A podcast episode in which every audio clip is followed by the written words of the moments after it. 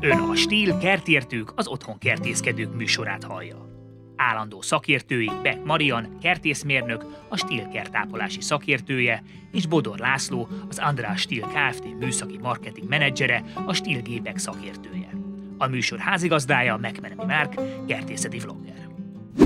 Szép jó napot kívánok, ez itt a Stil Kertértők 13. epizódja, és hát akármennyire is nem szeretnénk ezzel szembesülni, de hát az van, hogy a tél az lassan itt van a nyakunkon, úgyhogy még egy-két dolgot tudunk a kertben csinálgatni, de már egyre szűkül azoknak a tennivalóknak a sora, amit a kertben ilyenkor el tudunk végezni. Viszont ezek a tennivalók nagyon-nagyon fontosak, úgyhogy erről fogunk a mai adásunkban beszélgetni, úgyhogy sziasztok! É, igen, tehát, hogy ilyenkor már az ember már egyre ö, ö, kevésbé szívesen megy ki a kertbe, hiszen már nem annyira kellemes az időjárás, de muszáj elvégezni sok-sok ilyen tennivalót. Nem tudom, Marian, te, te mi, mi az, amit ilyenkor elsősorban el szoktál végezni a, a ti kertetekben, mik azok a tennivalók? Igen, amúgy ebben igazad van, de én most meg is fogadtam, hogy amikor nem szakad az eső, akkor mindig kint leszünk a gyerekekkel sötétedésig, mert hogy mert hogy azért még ilyenkor is Az az, hogy délután négyig. Igen, négykor megyek értük. De, de nem, tényleg legalább egy órát még, még, még jó, hogyha kint vagyunk a, a levegőn magunknak is, de, de egyébként is van mit csinálni, főleg ugye hétvégén meg, meg tök jó program közösen még elvégezni egy-két dolgot. Most csak egy, egy apró megjegyzés, hogy nem nagyon szoktam így a, ugye négy meg hat évesek a kislányaim így direkt bevonni őket a, a munkába, de olyan van, hogy ha van kedved, akkor ezt is ezt megcsináltod. És megcsinálják? Igen, és akkor általában megcsinálják, de most az egyik lányom, a kisebbik, magától nekiállt gazolni, így a, a fuga között kinövő kis pitypangokat szedegette ki, és a szomszéd szólt, hogy az összeset átdobta oda, úgyhogy nálunk nagyon szép lett a, a járólag, de a szomszédba landolt minden. Na ettől, ettől függetlenül egyrészt ugye, hogy már főnyírásoknak a, a számát azt, azt bár ö, csökkentjük, de lassan abba is kell hagyni, amikor már látjuk, hogy ö, nem növekedik a, a, a fű, akkor, akkor gyakorlatilag már nem nagyon kell vágnunk. 4-5 cm-nél egyébként alacsonyabbra, ilyenkor már ne is nyírjuk a, a gyepet, és akkor amint megérkeznek a fagyok, gyakorlatilag el is tehetjük a, a fűnyírót télire. Viszont azért sok mindent lehet még ilyenkor végezni a, elvégezni a kertben. Például nagyon jó kis gyümölcsfa ültetős idő van, amíg Bizony. nincsenek fagyok, Úgyhogy, hogyha valaki szeretne ültetni, akkor ez most még egy teljesen ideális időszak erre, és hát ugye már lehullott a lomba fákról, úgyhogy már szabadgyökerű gyümölcs csemetéket is találunk a kertészetekben, ilyenkor a legnagyobb gyakorlatilag a, a kínálat. Most van esetleg, ha Igen. valaki nem tudja, hogy miért fontos ez, hogy, hogy leestek a lombok,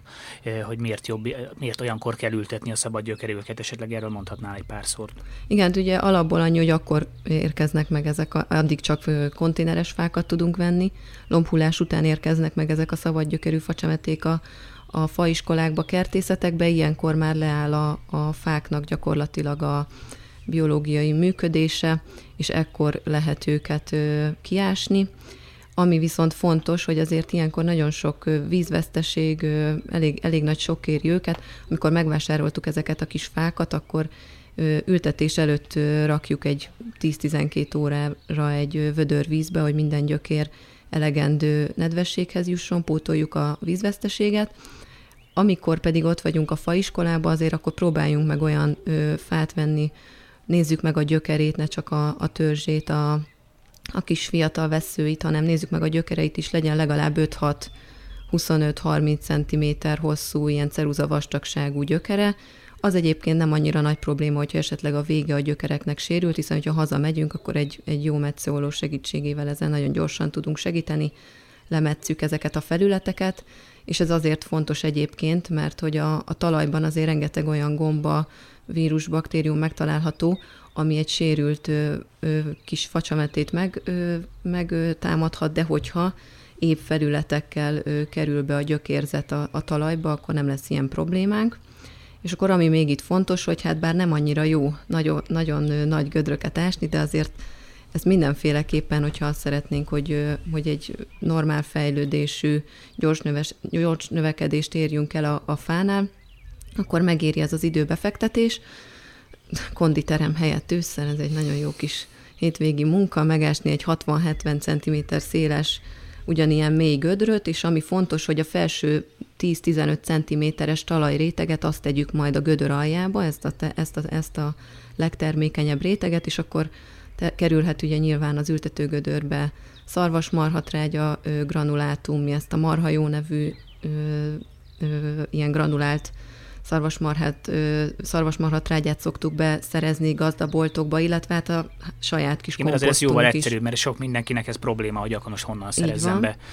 esetleg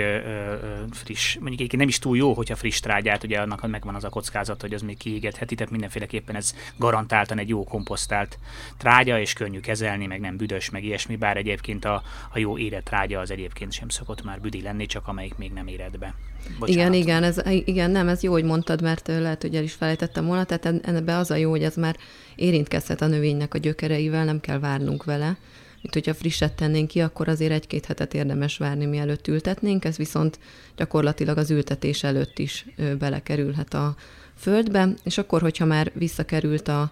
az átforgatott talaj, a komposzt, a szarvasmalatrágya, beültettük a fát, utána taposással tömörítsük a talajt, öntözzük be alaposan, iszapoljuk ott a, a területet körülötte, és ami fontos még, hogy utána viszont már ne nagyon lépkedjünk ott a fa körül, mert hogy ezeket a kis levegő buborékokat hagyjuk utána már, hogy, hogy, hogy egy jó kis levegős talaj legyen ott a, a fa körül, ami, ami az őszi esőzéseknél nagyon jól jön neki. Úgyhogy hát most röviden ennyit ezt a kettőt, de egyébként még rengeteg mindent lehet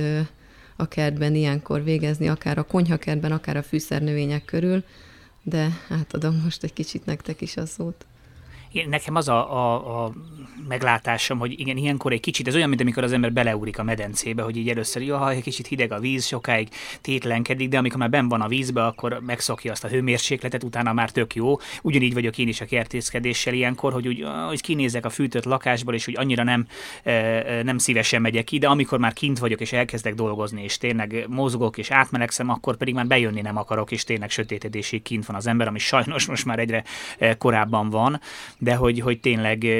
érdemes ilyenkor kimenni, és nagyon jól esik az embernek, és egyébként pedig egy csomó mindent voltak éppen addig lehet csinálni, ameddig a talaj ásható. Tehát én még ilyenkor simán igen, ültetek, átültetek, ilyenkor a legjobb például, ha valami nem jó helyen van, és át kell ültetni egyik helyről a másikra, mert pontosan amiatt, hogy már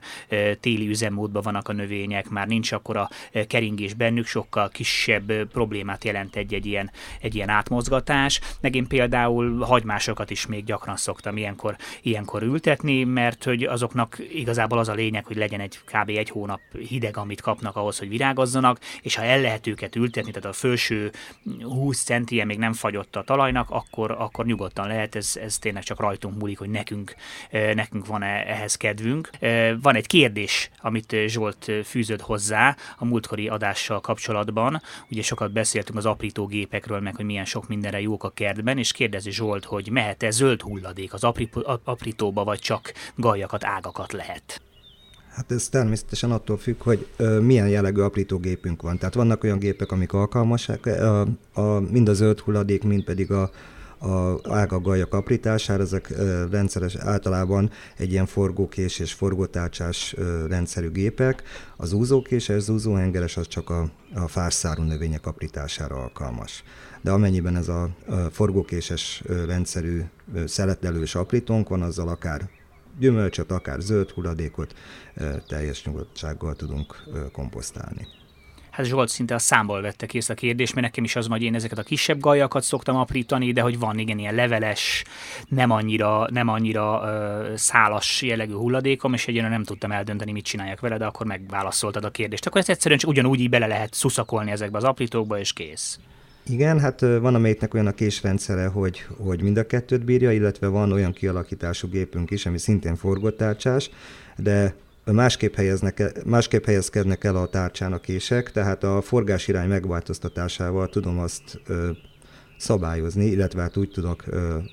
úgy tudom kiválasztani azt, hogy fárszárú vagy lágyszárú növényt komposztálok, hogy merre indítom el a gépet, tehát a kapcsolót balra fordítom, akkor a fárszárúakra, a jobbra, akkor pedig a lágyszárúakra alkalmas, hiszen a, kés a tárcsa másik irányba forogott, másképp helyezkednek el a kések, és ennek segítségével ez egy ilyen univerzális gépnek mondható például. Wow nagyon jó. Egyébként tényleg annyira, annyira jó egy-egy ilyen aprítógép, tehát tényleg mindenkit arra buzdítanék, hogy szerezzen be egyet, mert amióta nekem is van,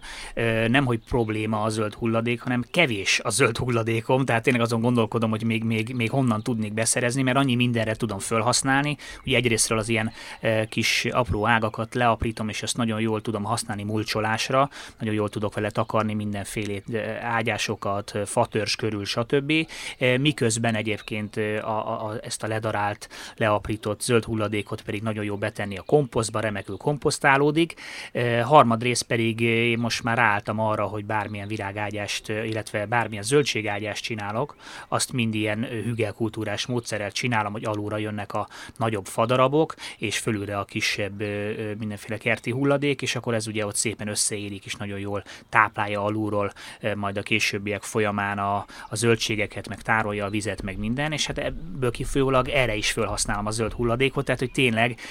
ez, a, ami korábban problémát jelentett, és az emberek elkezdték eltüzelgetni, meg bezacskózni, meg elvinni, az, az átfordul abba, hogy hoppá, ez nem hulladék, hanem pont, hogy, hogy, hogy egy, egy nagy kincs, és tényleg ez ebben rengeteget segít, hogyha van egy ilyen aprítógépünk, mert, mert onnantól kezdve bármire föl tudjuk használni. Van még egy hallgatói kérdésünk, Ágostontól érkezett kifejezete Marian felé, hogy mi a helyzet a fűszernövényekkel, szoktad-e takarni őket télére? Szerintem erről volt szó korábban, de ismétlés a tudás atya, Marian, tehát meséld el, mit szoktál csinálni a fűszernövényeiddel.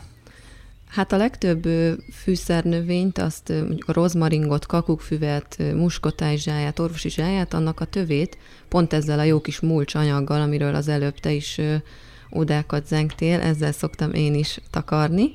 akár összekevert fűnyesedék, lomb, aprított vesszők, ágak, ez egy nagyon jó kis anyag arra, hogy a, a növényeknek a tövét letakarjuk, és védjük ezzel a fagyok ellen az ilyen fagyérzékeny fűszernövényeket, de akár egyébként ez dísznövényekről is elmondható, és hát az egyéves növényeket, amik bár máshol évelők, de sajnos nálunk a koriander, bazsalikom, ezek, ezek igazából nem, nem élik túl a, a telet. Ezeket vagy ilyenkor cserébe be lehet vinni egy üvegházba, vagy egy olyan helyre, ahol, ahol nincsen 20 foknál melegebb, de világos van, illetve hát, hogyha, hogyha szabad földbe volt, voltak ültetve, akkor valószínűleg ezek is sajnos a, a komposzton végzik, de a, de a többi fűszernövényt, az évelőket érdemes takarni, mert hogy ezek mediterrán területről származnak.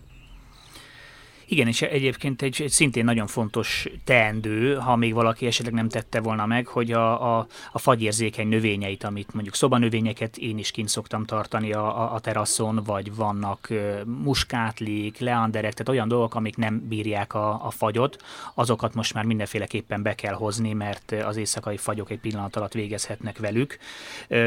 Csak azért ez mindig problémás szokott lenni, hogy az ember hová tegye őket, és nem tudom, hogy nektek vannak-e ilyen akár muskátli, akár leander, amit beszoktatok hozni telelni, és ha igen, akkor az hogy szoktátok elteleltetni? Hát nekünk van, de mondjuk nem muskátli, hanem leander az van, imádom az olajfát, úgyhogy abból is van több, illetve citromfa, narancsfa, ezek, ezeket mi már bevittük, és hát nekünk az a szerencse, hogy van egy olyan házunk, ahol ilyen 18-20 fok van, jó világos, uh-huh. ide tudjuk ezeket betenni. Ami fontos, hogy ilyenkor már nem kell azért sokat öntözni a növényeket, tehát amikor látjuk, hogy szárazzá vált a, a talaj felső réteg, akkor bőven elég megöntözni. Persze akkor is, hogyha azt látjuk, hogy mondjuk elkezd, elkezdik hullatni a, a leveleiket, a szüleim azok pont emiatt, mert elkezdtek ők is ilyen babérfa, meg különböző mediterrán növényeket tartani,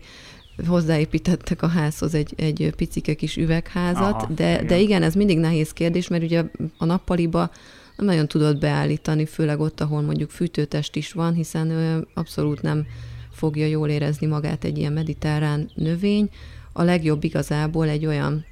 helység, akár mondjuk egy garázs, ami, ami nem, nem fagyérzékeny,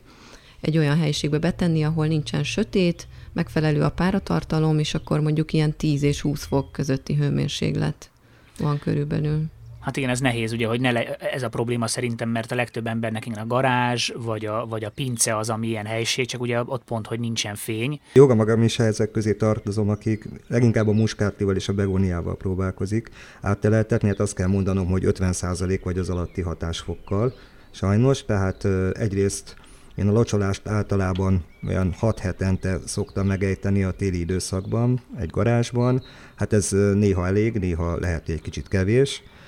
Begoniák esetében De inkább meg... egyébként a kevés, mint a sok. Ez, ez egy fontos dolog, mert ha valaki meg túlöntözi ebben az időszakban, az garantáltan a végét jelent egy növénynek. Ellenben egy kicsit kiszárad és egy kicsit kevesebb a nedvessége, azt még, azt még inkább átvészeli, mint a túlöntözést. Igen, főleg ezt a begóniáknál figyeltem meg, mert ott meg jó esetben, ha, sikerül megmenteni a hagymát, akkor már ö, előrébb vagyunk, és akkor ez úgyis szépen kihajt. Hát egy garázs esetében pont ez a probléma, hogy mondhatok is, hogy azért a 10-20 fok közötti hőmérséklet azért, ha nem fűtött garázsról van szó, ugye nem fagy, nincs bent fagy, de azért inkább a, a 0 és 10 fok között van egyrészt, másrészt meg hát azért ritkák a nagy ablakkal rendelkező világos garázsok, tehát itt, itt szokott inkább a fényhiánya érződni, főleg a muskátlikon, mikor tavasszal megpróbál elindulni szegénykém, és ilyen teljesen fehér,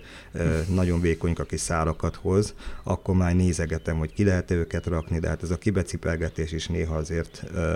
ki tud tolni az emberrel, mert ha meg beüt egy, egy fagyosabb reggel, akkor meg megint elvitte az egész hát, a dolog. Én is hát vesztett, egy... vesztettem már el így növényt én, és igen, jaj, jó lesz ez már, és akkor kiraktam, és megcsípte a fagy, és vége. Közben még egy hallgatói kérdés, ami nagyjából ide, e, ide kapcsolódik. Julika kérdezi, hogy ő is a, a muskátlikat e, kivette a balkonládából, és most ott ásítoznak üresen, és ő is Mariant kérdezi, hogy esetleg van-e valami javaslat, amit lehetne még ilyenkor esetleg belerakni a balkonládába, hogy ne legyenek olyan üresek. Igen, olyan sok szép virágos növény van ilyenkor is, amik egyébként kifejezetten ugye ilyenkor virágoznak, akár mondjuk a csarabok, a, az erikák, ezekből már Láttam most a hétvégén a kertészetekben, hogy zöld, fehér, rózsaszín, lila színű, ilyen nagyon szép ilyen hosszúkás kis fürtös virágzata van. Ezek annyi a különbség, hogy az erika az egy egyéves, a csarab viszont következő évben nyugodtan kiülthethető szabadföldbe, és, és ezek cserében, balkonládában is nagyon jól érzik magukat, ültessük őket igazából egy általános virágföldbe, amit még megtehetünk, hogy a, a cserépaljába szórunk agyaggolyót, hogy a, hogyha esetleg száraz a, a víz, ugye az öntözéskor ezek az agyaggolyó granulátumok magukba szívják a felesleges nedvességet, a pedig Én száraz leválik. szoktam egyébként, mindenbe szoktam, mert nagyon jó. Igen, igen, igen. Hát az is jó egyébként, hogyha összetört cserepek vannak otthon, agyagcserepek, azt is nem, nem a műanyagcserép, a agyagcserepeket is ugyanúgy be tudjuk tenni az ájába, ugyanezt érjük el vele, de ez azért fontos, mert mert begyűjt igazából a felesleges vizet, és utána kiengedi a nedvességet, amikor szárazabbá válik a talaj. De ugyanígy mondjuk ilyenkor a díszkáposzták is szerintem egy ilyen nagyon mutatós balkonnövénynek számítanak, a krizantémokból is rengeteg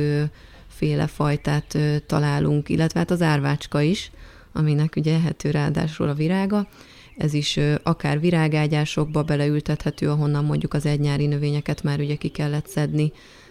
de akár, bal, akár egy ilyen balkonládába is nagyon jól tarthatóak. Úgyhogy, úgyhogy azért elég sok mindent lehet ilyenkor szerintem a balkonládába, cserepekbe tenni, amire figyeljünk, hogy azért a fagyok után már nem kell ezeket a növényeket öntözni, és addig se kell túlzásba vinni az öntözésüket, majd hogyha tavasszal kiültettük őket szabad földbe esetleg egy virágágyásba, akkor Természetesen tavaszi-nyári időszakban figyeljünk a rendszeres öntözésükre, de azért ősszel nem kell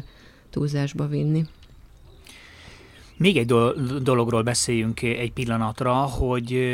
még azért ilyenkor a, a konyhakertet sem kell teljesen lezárni. Nyilván elő kell készíteni a tére, és lehet takarni, de vannak dolgok, amiket ilyenkor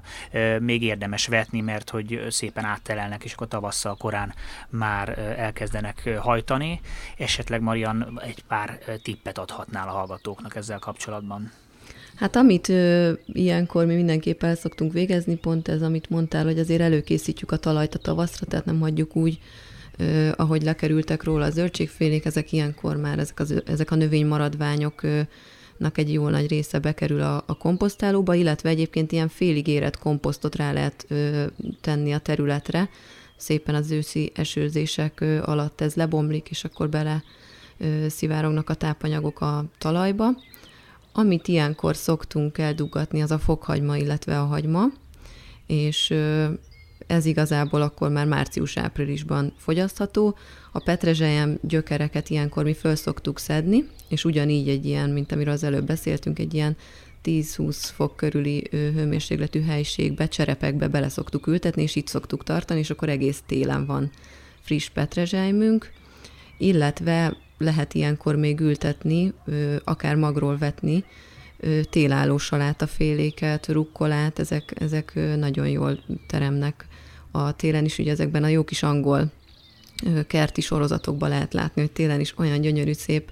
akár a Jamie Olivernek olyan gyönyörű szép... Már egy kicsit enyhébb teleik vannak nekik. Igen, azt nekünk. akartam mondani, hogy enyhébb teleik vannak, de hogyha itt is olyan tél van, akkor ezek a télálló káposztafélék, salátafélék, ezek nagyon szépen tudnak télen is termést hozni.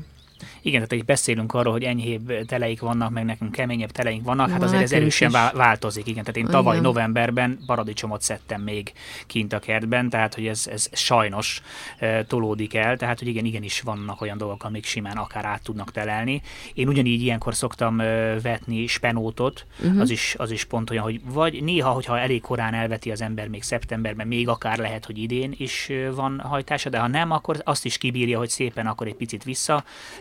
száradnak a, a, a levelei, hogy ráesik egy kis hó, vagy jön egy kis hideg, és akkor tavasszal viszont nagyon korán megint nyílnak, és akkor tele van az ember jó kis finom, friss spenóttal, illetve még a fokhagymához annyit fűznék hozzá, hogy az a szuper a fokhagymában, hogy körbe lehet, én mindig körbe szoktam az egész veteményest fokhagymával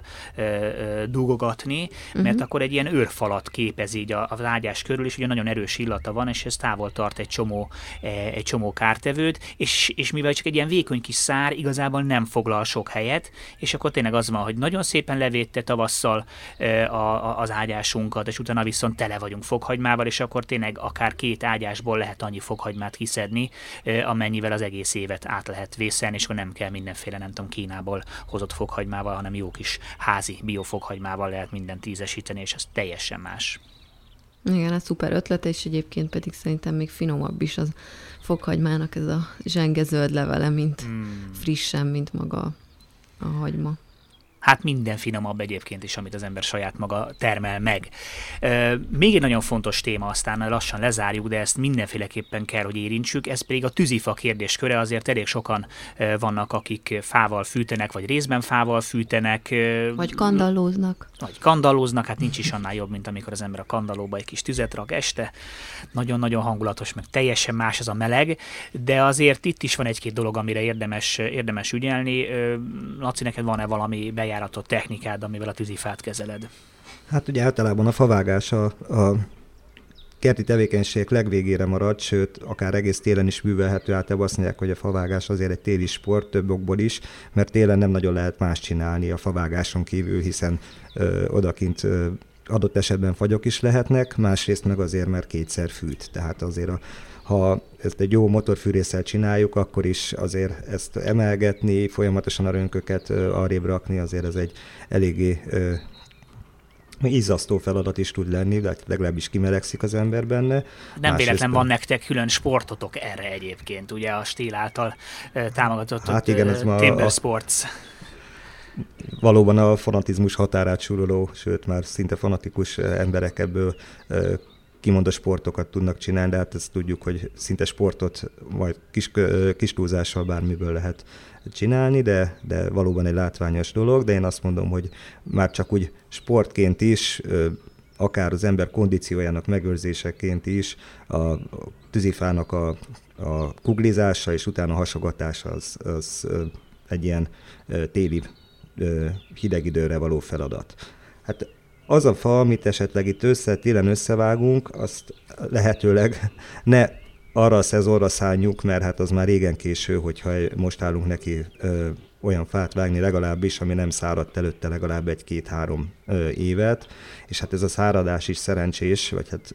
szerintem úgy a leghatékonyabb, és úgy lehet a legjobb eredményt elérni, hogyha miután összehasogattuk a fát, tehát fölkugliztuk és összehasogattuk, utána egy ilyen ö, nedvességmentes helyen, jól szellőző nedvességmentes helyen tároljuk, tehát